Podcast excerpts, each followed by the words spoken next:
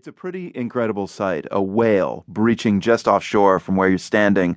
And if a surprise whale sighting sounds fun, I can recommend Cape Cod right now. Scientists have spotted a pod of 80 plus North Atlantic right whales off the Cape. Pretty extraordinary when you realize there are only about 500 North Atlantic right whales in the entire world. The researchers got to see them from the air, but seeing them underwater is a completely different thing. Philip Hoare is a writer who spent years observing and writing.